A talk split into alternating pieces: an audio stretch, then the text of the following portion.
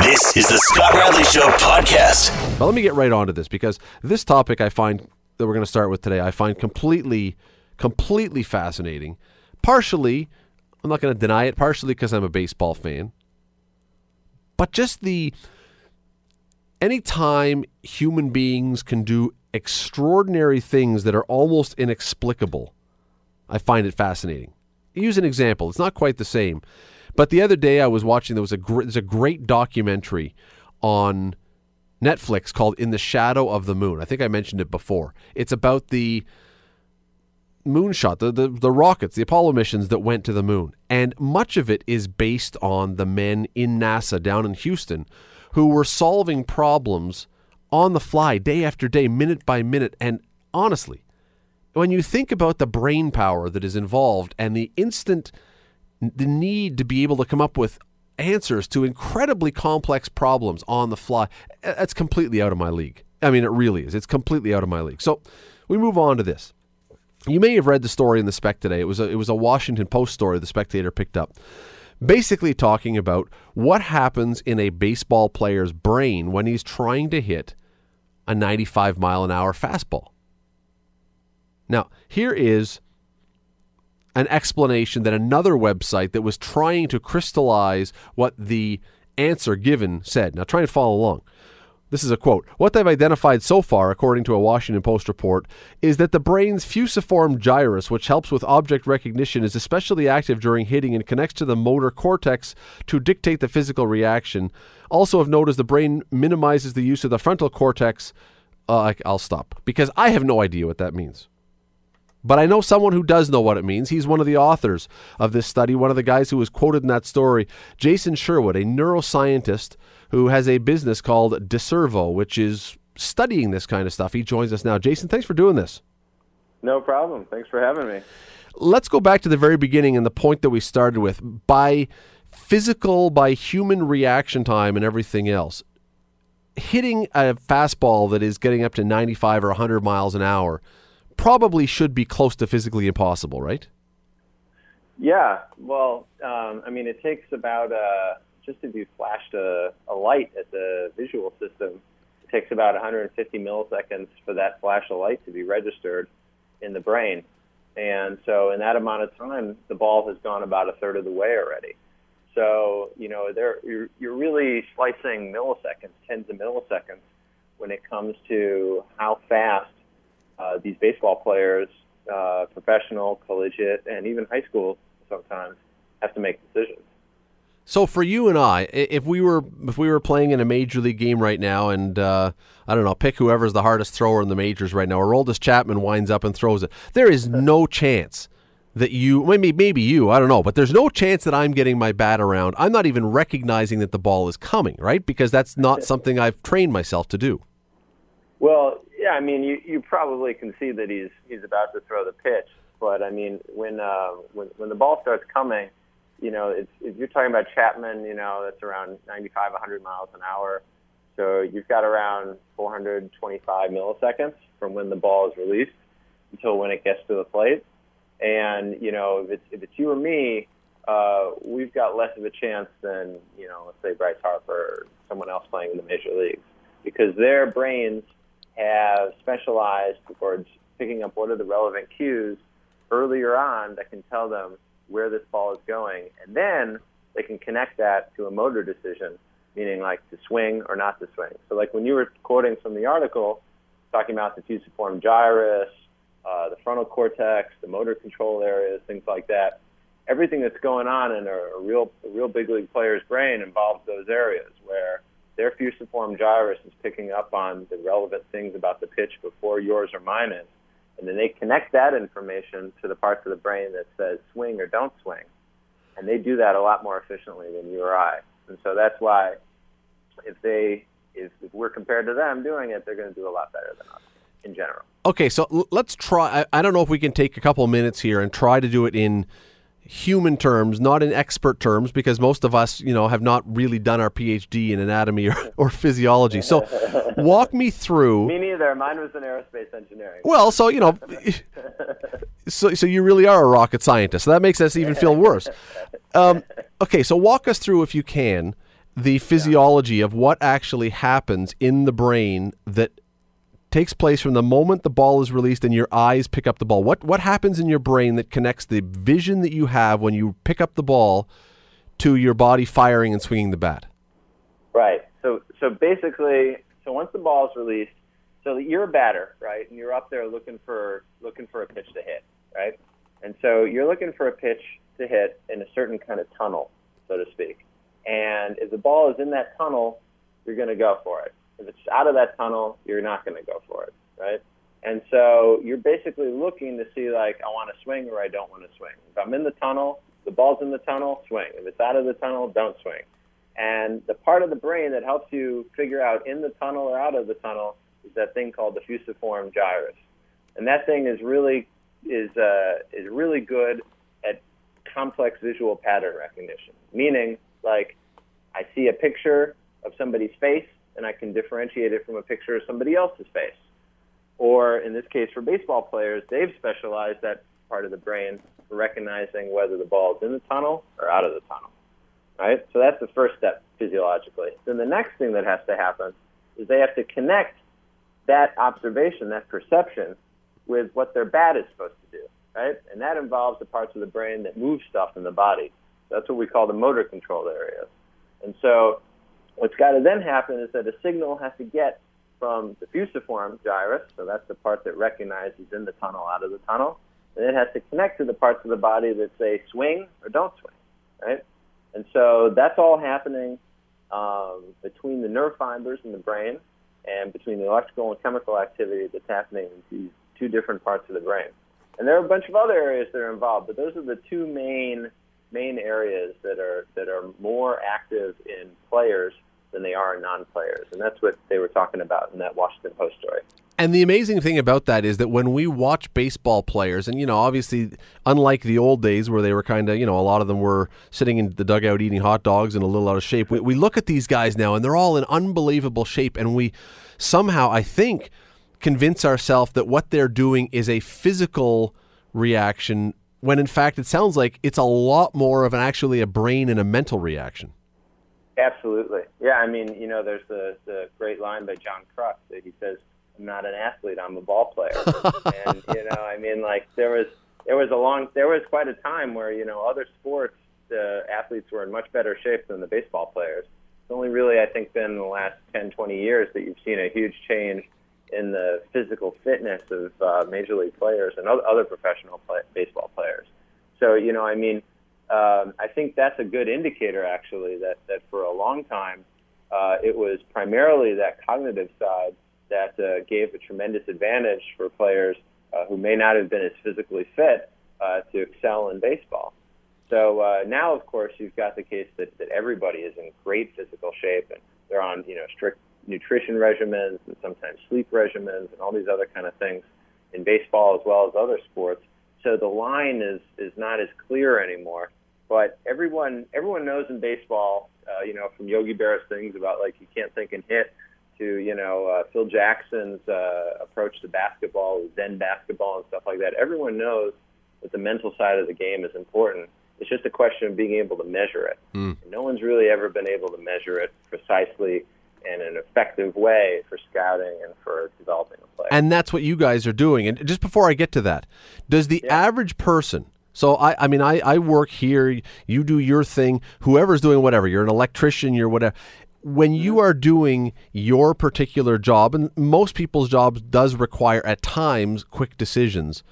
Do yeah. we do we have the same? Do uh, does everybody have the same? or close to the same reaction time in their area of expertise? Or is this something that is particularly unique that has allowed these particular baseball players to reach the highest levels of where they are. In other words, is this just yeah, a recognition of their expertise area? Yes, yeah, and that's that's really good that you picked up on that because um, you know actually when I first started doing this kind of research, it was on musicians. When I was at Columbia University, I was doing this work on musicians, and then I've also done it with soldiers in the U.S. Army, and you know now we did it with baseball players, and the baseball player one is really what's developed um, the most, but really at the foundation here is what we're generally measuring is expertise in your domain, whatever it is, right? So whether it's music, whether it's you know army soldiers, whether it's uh, you know baseball players, or any of the other examples you're talking about, it's it's easier for us to, to then measure that expertise when there are quick decisions involved. So like when you talked about the example of the the uh, the guys at NASA during uh, you know during the Mercury and you know Gemini and Apollo missions, making these kind of quick decisions.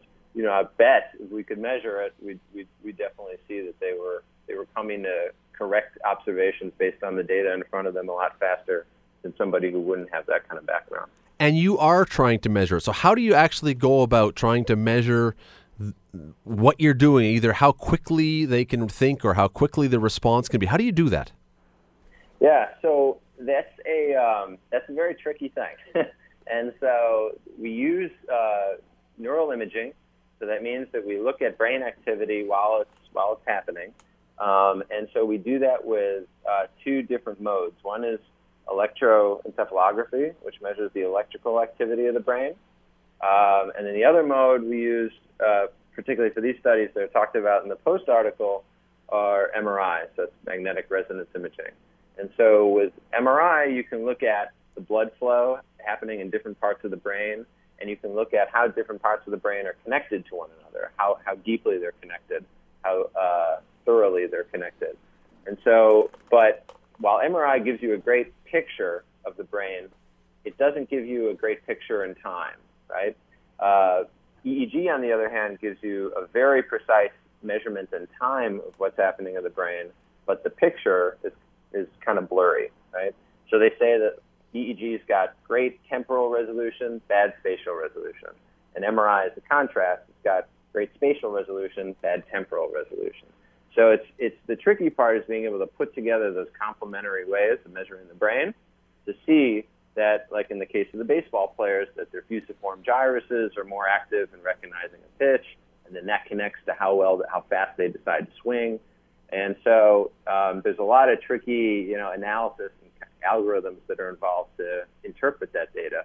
But that's basically how it works. Is we measure brain activity, we apply an algorithm that tells us what's going on, and then we, we use that to look at the differences between players.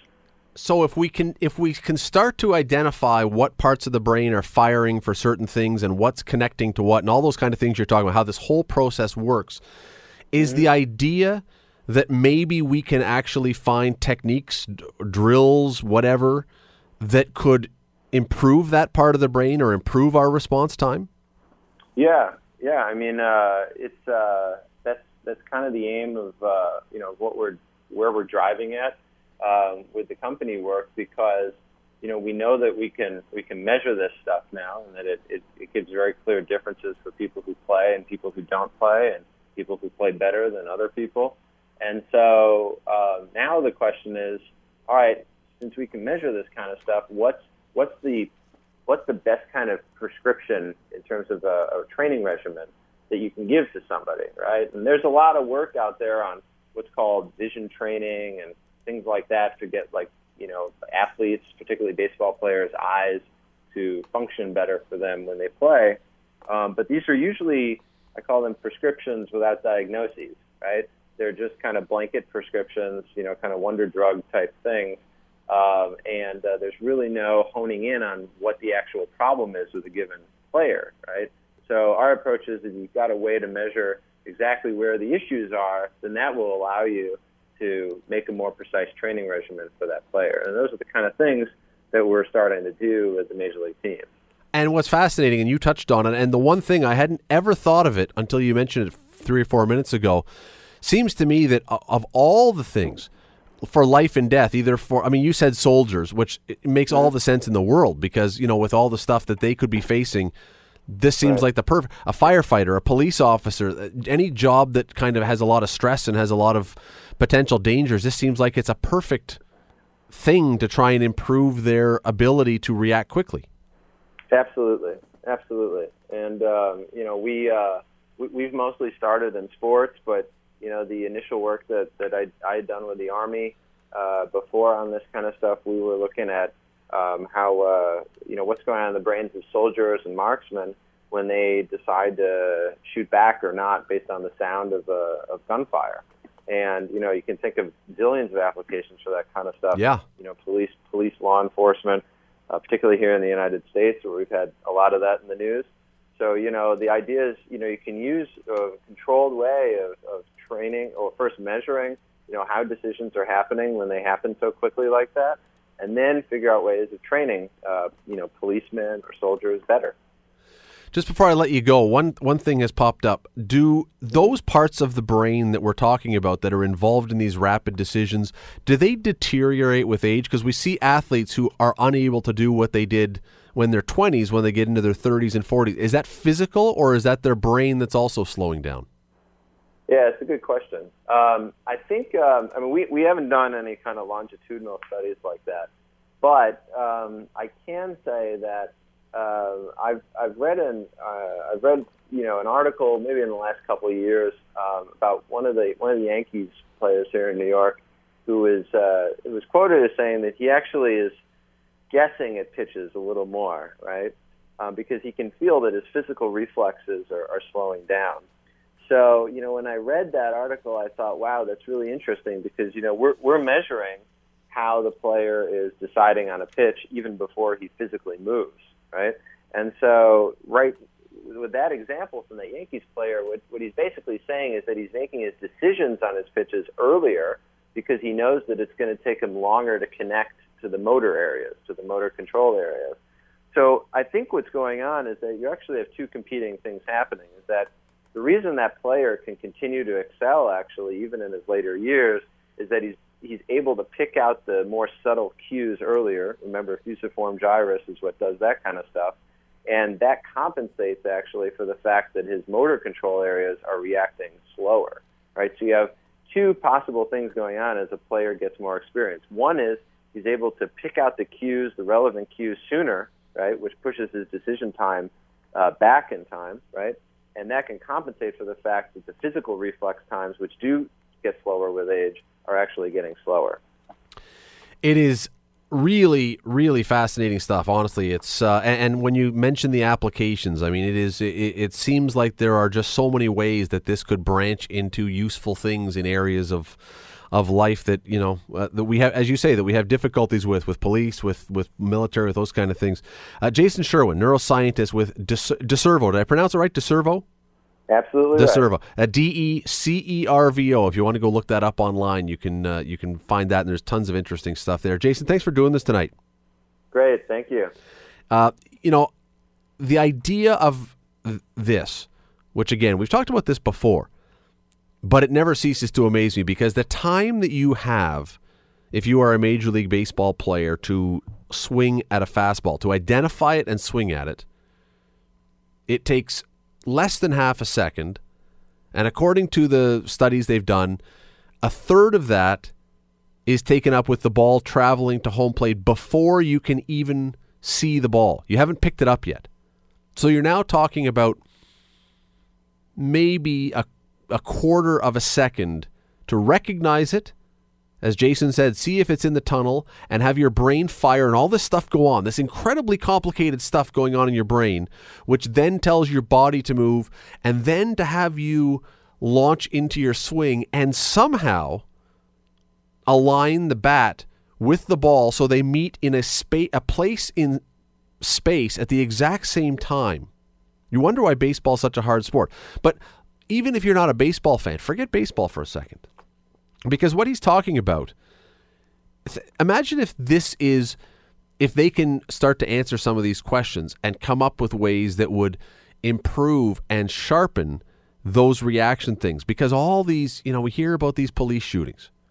And we're not going to talk about the the rightness or wrongness, whether they were good shootings or bad shootings or anything else. That's not the topic for today. But imagine if you were able to have a far more crystal view and better decision making in those moments.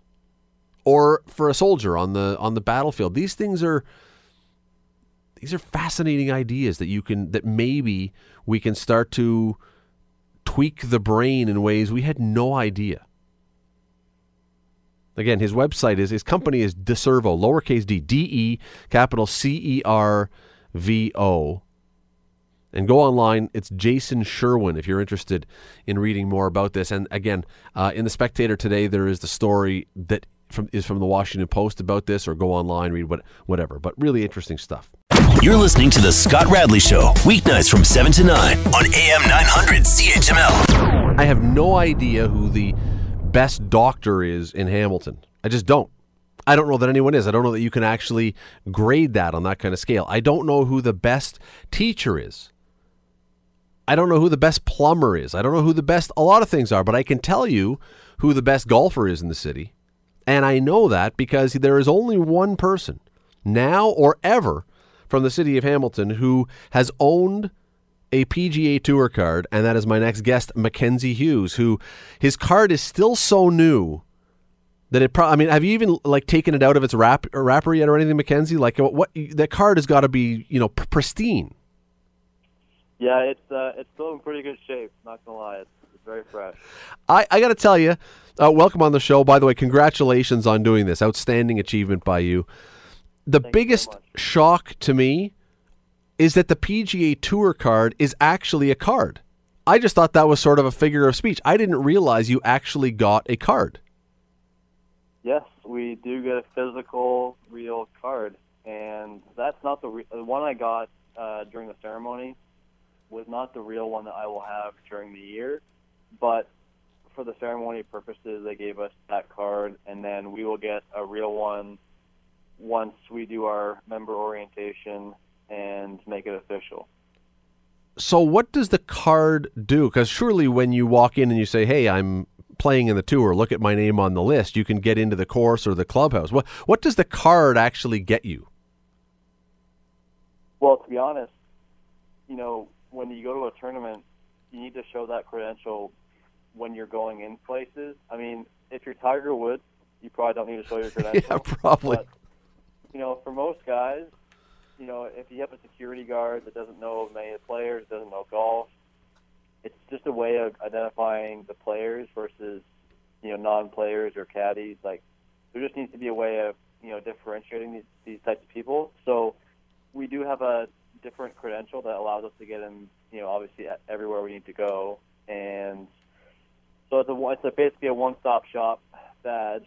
And yeah, I mean, it's just a way for them to basically know who we are and and you know I'm sure Tiger Woods doesn't carry his around, but you know I'll be uh, carrying mine around for sure. even though the one you got at the ceremony after you earned it, um, even though that's not the real card, I, I have to think that a few times in the next day or two after you got it, you pulled it out and took a look at it and went, "Holy cow! I've actually got this thing."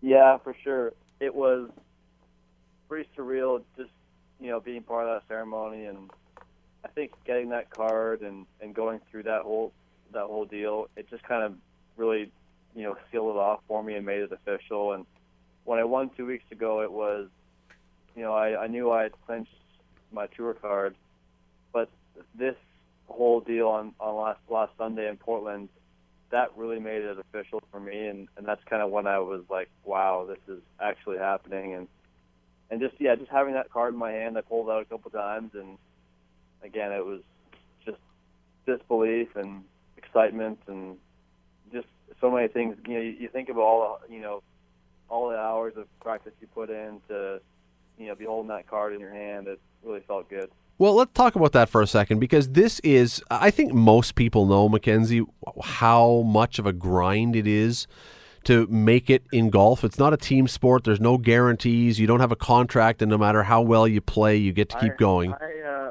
I'm going to have to disagree with you. I don't think many people do understand the grind. I think, I think quite the opposite. Actually, I think many people think that golf is the dream, the dream life, and you know, I actually think it's the opposite. I think people don't understand how grueling it can be to be on the road for 35 weeks out of the year. You know, and a lot of times, you know, you're living out of a suitcase. And granted, when you get to the PGA Tour, things do improve. But you know, to get there and, and playing the web.com, I, I think there's you know a lot of things people don't know. But anyways, I'm sorry. I, No, no, no. Listen, I, I my suggestion more was the idea that it's really hard to get there because it's it's a very small group that's at the top of the uh, of the of the the list. That it's a very hard thing to get to that point. But you're, I think you're probably right. I mean, in fact, I'm sure you're right. People don't think about. They see you out playing golf on beautiful courses, and we all think, oh, that would be fantastic. And you don't think of the stuff behind the scenes. Tell me some of the things, because I mean, over the years, you have you. It has been a grind. You've been in some places that were interesting. Tell, me some of the when you look back now and you say, hey, I got my card. What are some of the places you look back and you say, yeah, you know what? That made that moment or that moment worth it.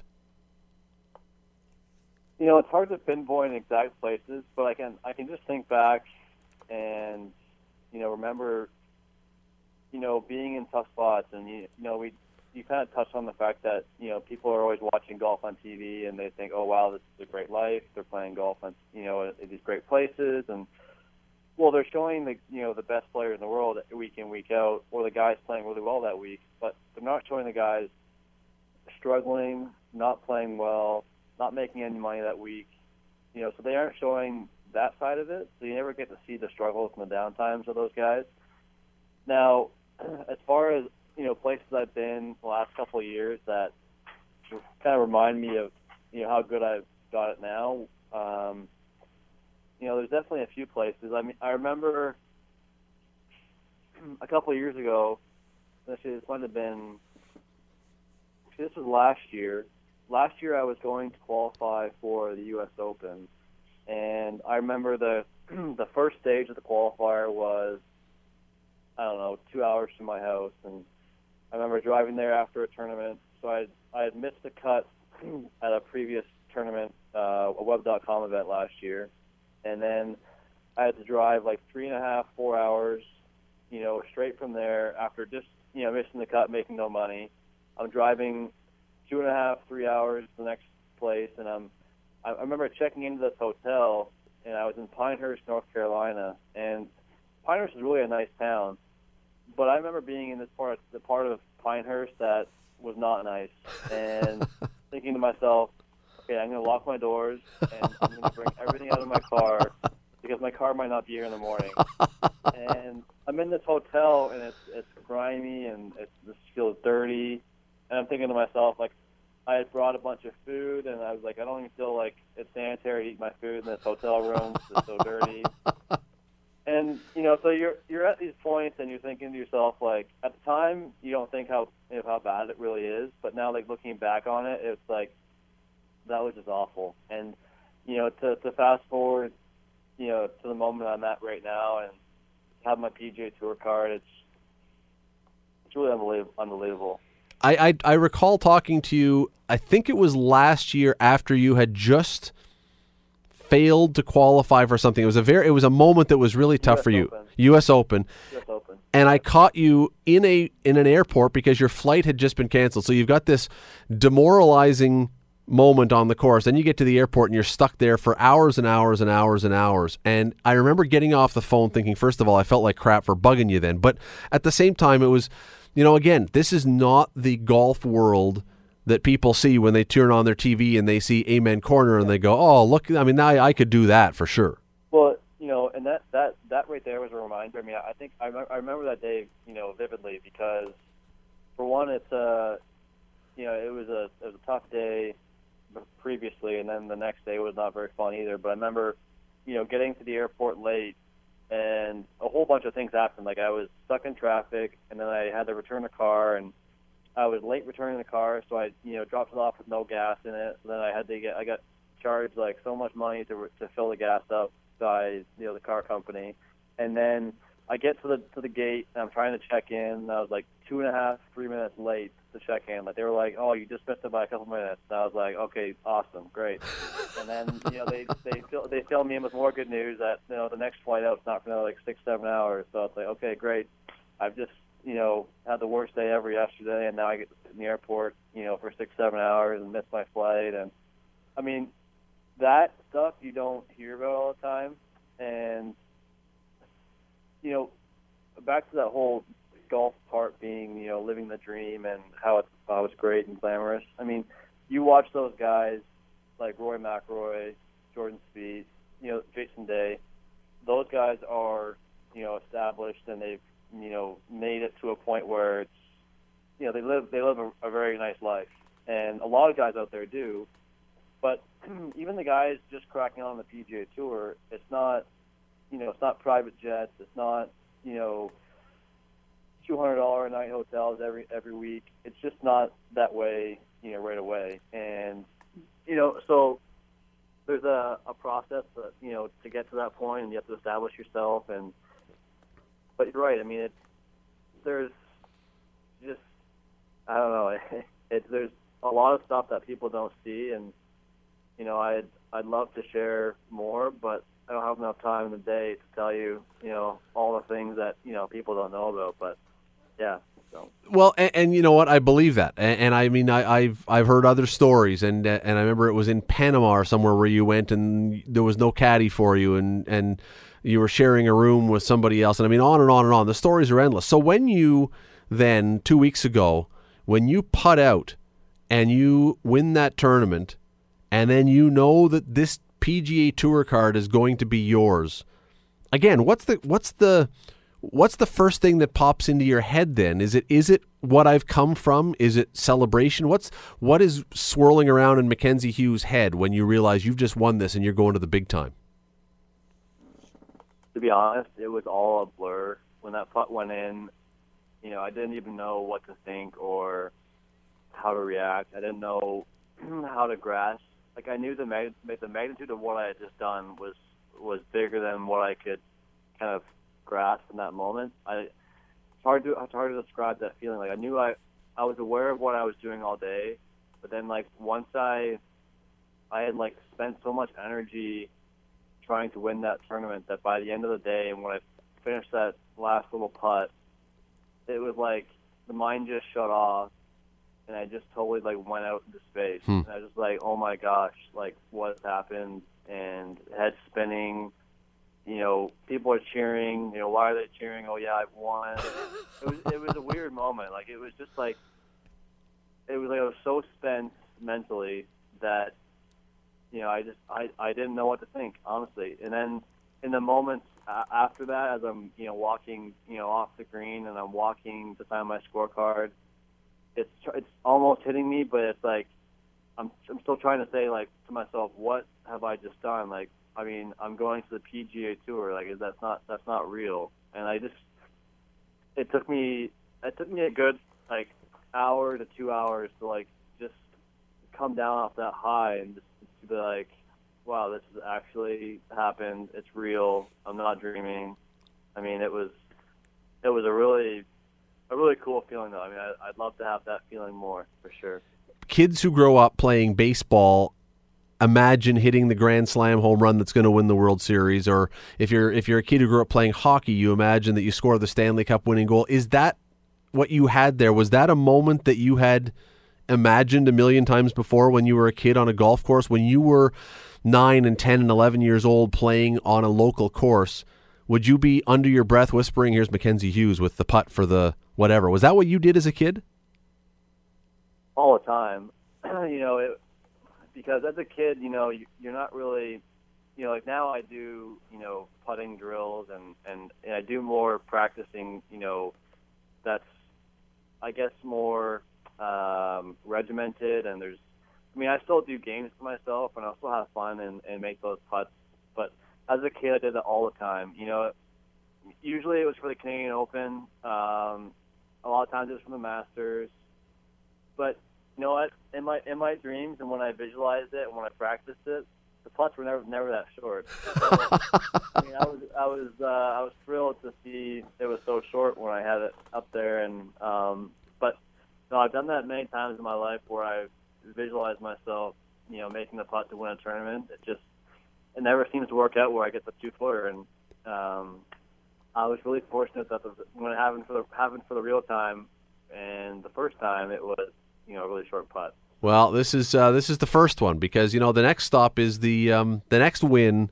Man, oh man, the next one is uh, you know hopefully soon, but it's it, yeah. it takes it up a whole other level. Uh, we got to go, Mackenzie. But when when do you start? When's your first event on the PGA Tour?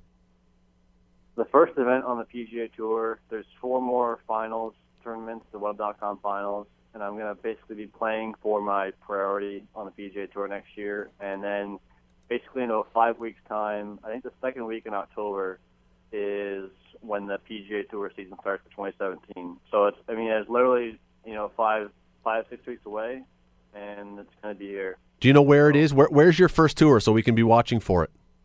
We are first tournament is in uh, Napa, California. Well, we will definitely. You also are getting married. Which is which is going to be more exciting, getting the tour card and getting your first tour, or getting married? I don't know if your fiance is listening. you know, because I am home and she is listening, my wedding will be the best day of my life. yeah, you're a very very smart man, Mackenzie. Now, in all honesty, it, it will be a great day, and I, I mean, I'm I'm you know I'm probably gonna give him a you know a close tie, maybe one inches in front of the other. I don't know which one does. Well, I'll have to see uh, how the wedding goes first. We are uh, we're very happy for you. We're very happy for you, very excited for you, very proud of you for what you've done. Listen, it's uh, it's a huge, huge achievement, and we can't wait to see you playing now in under the bright lights with the in the big time in the PGA Tour. Mackenzie, well done, congratulations. Thanks, Scott. Thanks for having me. That is uh, Mackenzie Hughes, now a PGA Tour player. That is that is again when you look at how many people in the world are golfing, and then look at how many actually get their PGA Tour cards. It's a staggering thing to be able to get there. I don't know if everybody, if you don't golf, you may not. I don't know. You may not quite recognize it, but if you are a golfer, you understand what a big deal this is. So five weeks from now, Napa, California keep your eye on the TV, keep your eye on the computer, whatever it is. Look for Mackenzie in his first, well, not his first. He played a few Canadian Opens and a U.S. Open, but his first as a PGA Tour card holding player. Watch for him. You're listening to The Scott Radley Show, weeknights from 7 to 9 on AM 900 CHML. I was reading a story online the other day that suggested that 50 to 60, 50 to 60, over half of college students are dealing now with serious mental health issues. That, according to Dr. Gene Beresin, a psychiatrist who heads the Clay Center for Young Healthy Minds at Massachusetts General Hospital. 50 to 60%. Think about that for a second. Go down to McMaster. There are, what, 25,000 students at McMaster? That means that 15,000, let's say, have something that they are dealing with as far as mental health. That's, that is if, if in fact that's the case, that is truly, truly staggering. Well, Dr. Beresin uh, is joining us this evening and uh, to chat about this. Doctor, thanks for doing this tonight. Sure, happy to be here. Just before we get into this, because again, this number to me is an absolutely staggering number. Define, in your words, what constitutes a serious mental health issue. There are a number of, of psychiatric disorders that we see very commonly in uh, in college age students anxiety disorders, mood disorders such as depression. Uh, um, there are self-injurious disorders. There are there's use of substances, alcohol, and, and drugs. Relational problems, you know, breakups um, that are very stormy or difficult for for students. Learning disabilities, attentional problems.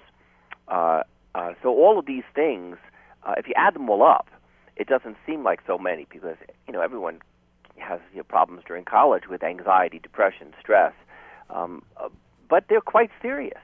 Yeah, and I was going to say your definition of serious would be then something that is affecting your life in more than just a peripheral way. It's something that actually has an impact on your life. Exactly, it's something that's that's a, that's affecting your ability to function. Uh, we call a, a disorder or a serious issue one that affects your social, occupational, recreational, or academic functioning. Now, do do others share this view? Do others look at the numbers and say that they agree that you've heard, or do they say that no, this is way high or way low? Well, no. I mean, first of all, yes, there is agreement. It, it is staggering, but but these numbers come from they don't come out out of the clear blue sky. I mean, the numbers come from the major source that I've I've gotten them from is the Association for University and College Counseling Center Directors in the United States have an annual survey of about 500 colleges of uh, all different sizes uh, from different parts of the country. So it's a very large number. It's a very accurate survey, and they what they do is they not only uh, look at who comes to their counseling centers, but what what uh, numbers are reported that actually don't even arrive at their center. So is this something new then? I mean, maybe the numbers are new, but is do we believe that this vast amount of kids, and I'll say kids, but I mean they're young adults that are that are at university, do we believe this is a new phenomenon, or is it just that we're reporting it now? No, it, and and it actually has been reported. Part of the problem, Scott, is that this has been a problem for many many years, um, but it's really been undercover. And in part, it's undercover because there's such stigma associated with it that many of the students, uh, you know, either don't seek help or don't want to talk about it. Colleges in the United States are very concerned about it, but they don't want to, you know, in general, to publicize this because, you know, it scares off parents, it scares off students, and they just don't know how to deal with it. Um, another striking figure that comes from the very same group of directors of counseling centers that's also quite staggering are the number of in the United States the number of certified mental health counselors per thousands of students. So in large universities of 20 to 30,000, there's about one certified counselor for every 3,000 or 3,500 students. In our smaller colleges, it's about 1 to 680 students. So not only is it a big problem, but the resources are extraordinarily limited for students to get help. Yeah, I mean, and and if and again, if we're looking at these numbers and you say fifty percent, and it's one for thirty five hundred, that's one for that's one counselor for sixteen hundred people who need their services. Exactly. Yeah. Now, you know, I mean, uh, the other thing to realize that, that that's often not realized is the prevalence of mental illness, of psychiatric disorders in the general population. In other words, your chances of having a psychiatric disorder during your lifetime is about 24%. One in four people will have an episode of a psychiatric problem that affects their functioning. That too is staggering. But interestingly, and most importantly, most of these problems happen during, you know, 14 year ages 14 to 26, and college is a prime time for this because these these kids are leaving home. They're on their own. They're trying to navigate waters, uh, you know, uh, with their friends, and you know the amount of supervision that college students have is pretty is pretty limited. Uh, oh, absolutely, it is. It's, I mean, for most kids, it would be your first chance to have real independence, and that and that means for for good or for bad. It's your. I mean, you you get to be independent, but it also means you start solving your own problems. You got it. And and one thing, the one other thing that most people don't realize is that the brain doesn't fully develop until age 26. So while in the United States we count 18 as kind of the age of you know being adult and independent, uh, you've got a number of years before the brain is fully um, matured.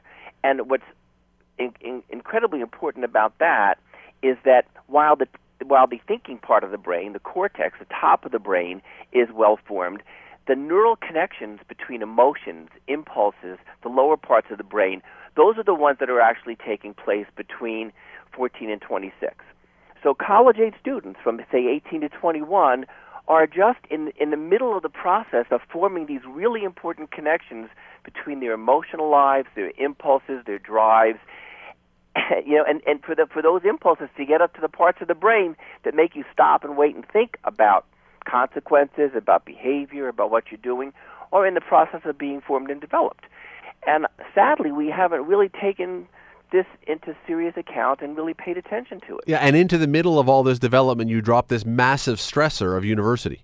Oh, yeah. The number one, the number one reason students have problems um, about of those fifty percent of students, about half of them, the major problem is anxiety, taking tests, the stress of being alone, being homesick, not knowing what to do in a crisis. A friend has a problem. There's a breakup in a relationship. I mean, just think of all the things that happen to, to students or to even adults in life.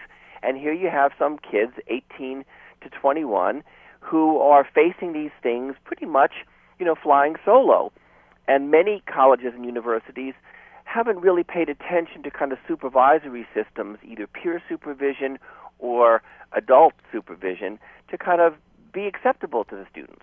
Dr. Beresin, as I was getting ready to talk to you tonight, there was a website that I was looking at that was that, that didn't share your view. And one of the interesting things it said was a lot of the stuff you're talking about with breakups and anxiety about tests and exams and these things, this is they just said this is just life. This is just youth. This is the bumps and bruises you every single person has ever got from growing up. We've all been through stuff like that. What would you say to that?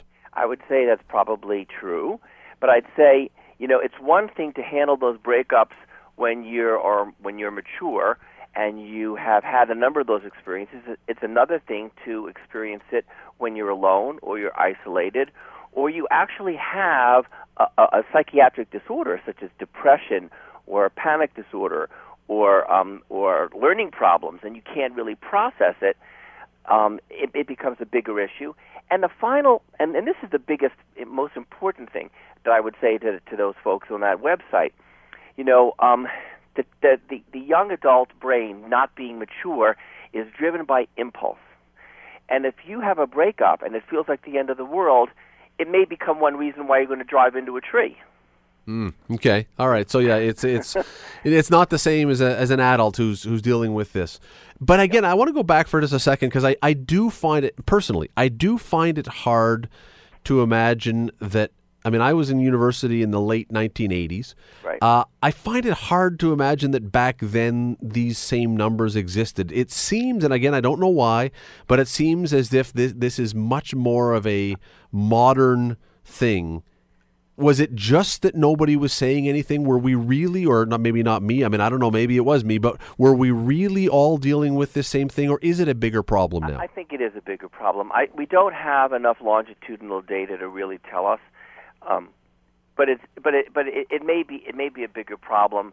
I think the stresses in this in the modern era um, uh, are much greater on college students. I mean, the since the 1980s, the economic pressures the pressures to be autonomous, the pressures of getting a job, um, uh, the whole digital age and the, the rapid fire and the rapid movement of everything has really, you know, increased the stress level uh, on our kids.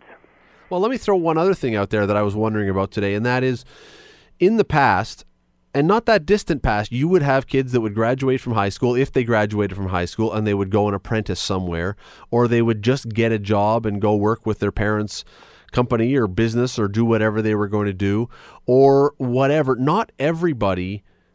I don't think it was seen as not everybody was cut out for college now, it seems, or university. We have this idea that everybody not only has a right, but probably should go to university. We want to make university acceptable and accessible to everybody. Yes. And I, I mean, I don't want to sound elitist or snobby or anything, but I'm not sure university is for everybody. I totally agree with that. I mean, many many people who are pressured to go to college, you know, um, would do just fine in learning, uh, you know, a, a necessary trade. I mean, there are many trades and many trade schools that are really quite quite valuable uh, in, in terms of, of learning skills that that uh, individuals can have for the rest of their lives. But you're right. There is a, a there is increasing pressure to go to college, and what's also interesting is that one of the most vulnerable groups of kids who have problems are first generation college students. In other words, if you're Hmm. the first kid to go to college in your family because you've been pressured to get there, um, you are at higher risk for these kind of problems than having multiple generations of, of kids in the family who've gone to college. All right, so I have a son who this is true. I have a son who's going leaving for university in four or five days. I don't know whatever it is. I've lost track now. Um, is there blame as is my generation of parents, the folks who are like me who now are putting our kids in university, are we partially to blame for this because we have coddled our kids and we've given them constant affirmation and we've bubble wrapped them and told them they're perfect and wonderful and everything in the world revolves around them. Are we to blame for setting them up for this? No, I'm, I don't think I don't. I wouldn't cast blame, but I think that I think that what we need to to do is to be mindful. First of all, many many kids. I don't know about your your kid, but many kids don't talk to their parents about these things. They don't want to talk to them about them, and they they they take life for granted when they're home, and they expect that when they leave, they're going to have newfound independence, and it's very exciting. Uh, So I, I wouldn't blame anybody. Nobody's at fault here, but there are things we can do. For example, as parents, you know, we can be prepared for this. We can appreciate the fact that there are going to be stresses. We can talk with our kids, or we can encourage them to to to to, to have frequent check-ins with us. We can uh, help them understand how to navigate the college system, how to find mentors, how to uh, uh, go to university health service if there are problems. We can address these issues, and you know, it, it's it's kind of like what our job really is when we're launching these kids is to stay in touch with them and help be guideposts and help and help help them navigate uh, so that there's this balance between them being autonomous and them checking in with us. And how do we tell then? Because there, with all this kids, again, we're using the number of 50 to 60%. There are still loads of kids who are going to university and getting good grades and graduating and succeeding. And if we're talking 50 to 60%, a fair number of those success stories Right. Are also dealing with some of these problems. So, how do we spot it? Well, may, may, well, first of all, one of the most important things is to have open conversations with our kids and say, look, you know, um, and and it's not about lecturing. Asking them about their lives, asking them about their stress, asking about what their problems are, having frequent open conversations relating the kind of issues or problems that we had when we were in college is very helpful. Asking them about their friends. Talk they can talk maybe talk about their friends who might be having trouble. The most important thing is for them to, is for us to say, look, everybody gets stressed out. Everybody has some troubles with relationships from time to time. Um, many people get down or depressed. There's a lot of temptations out there, for example, pre- peer pressures to do drugs or alcohol or to get in, involved sexually. Those kinds of things might be a problem for you or your friends, and we should be able to talk about it. Just before I let you go, does it help for kids or for, again, young adults to know that there are other people who are also dealing with this? You bet. Because what you know, when it's you that's feeling depressed or stressed or anxious or, or having trouble grasping the material or, or, or managing your time or getting a good night's sleep at night or feeling the peer pressure, you feel you're all alone. To know that there are other kids having similar issues and in, and, there, and there are campus organizations all over that, that have peer counseling. You, when you feel that you're not alone and others are sharing the same kind of problems, it's very reassuring and it's validating. It is uh, it is a fascinating, although I must admit, daunting thing to be considering that again we have a university in town here with 25 26,000 people that 15,000 of them might be going through some of this stuff. That is a uh, it's a staggering staggering number. Dr. Gene Beresin psychiatrist from the Clay Center for the Young Healthy Minds at Massachusetts General Hospital. Thanks for doing this tonight. Really appreciate your time. I'm delighted. Thank you. You know I, I hope I would truly hope that his numbers would be way off I didn't say I believe that they are way off. I have I, have no reason to take issue with them. He's the expert, not me. But I would hope that his numbers would be way off. Because again, that kind of just think of the number of people just in our city. You got McMaster, you got Mohawk, you got Redeemer. All those people and 60%, 50% are struggling with anxiety, depression. We didn't even get into the fact that there is large numbers, apparently, according to him, large numbers of suicides on campus. That these are, or, or at least university students, not necessarily on campus, but of university students. This is a this is a frightening situation, and honestly, like. I don't know about you listening if you went to university. When I went to university, and it's not that long ago, I mean, we're talking less than three decades ago, there was pressure. Of course, there was pressure. But I don't think, at least I didn't feel it at the time, that the pressure back then to finish at the top of your class, the pressure to maybe be able to find a job, I didn't feel like that pressure was anything close to what I think the kids and the young people now are feeling as they're coming out of university. Seems to me that the the expectations, the pressure, the whatever else is just so ratcheted up that I, it does make you wonder. It something has to give, right? If a kid is constantly, if a student is constantly worried that one bad exam, one bad mark, one bad grade is going to have a deleterious impact on their broader life, not just on their report card for this semester, but on their life. That's man, that is that is a lot to carry. And and and with transient work and all these other things that are going on with jobs that you can't find and people coming out of university and not being able to find work within your your what you studied, it's tough. I mean, it's tough. So, I mean, if you believe him, then it's your. I mean, it's you. If you believe him and you are going to university, or you've got a kid going to university like I do, or you've got a grand grandchild going to university, it it it it does make you think that you know, check in. Really, really kind of frightening numbers. The Scott Radley Show, weeknights from 7 to 9 on AM 900. AM 900 CHML.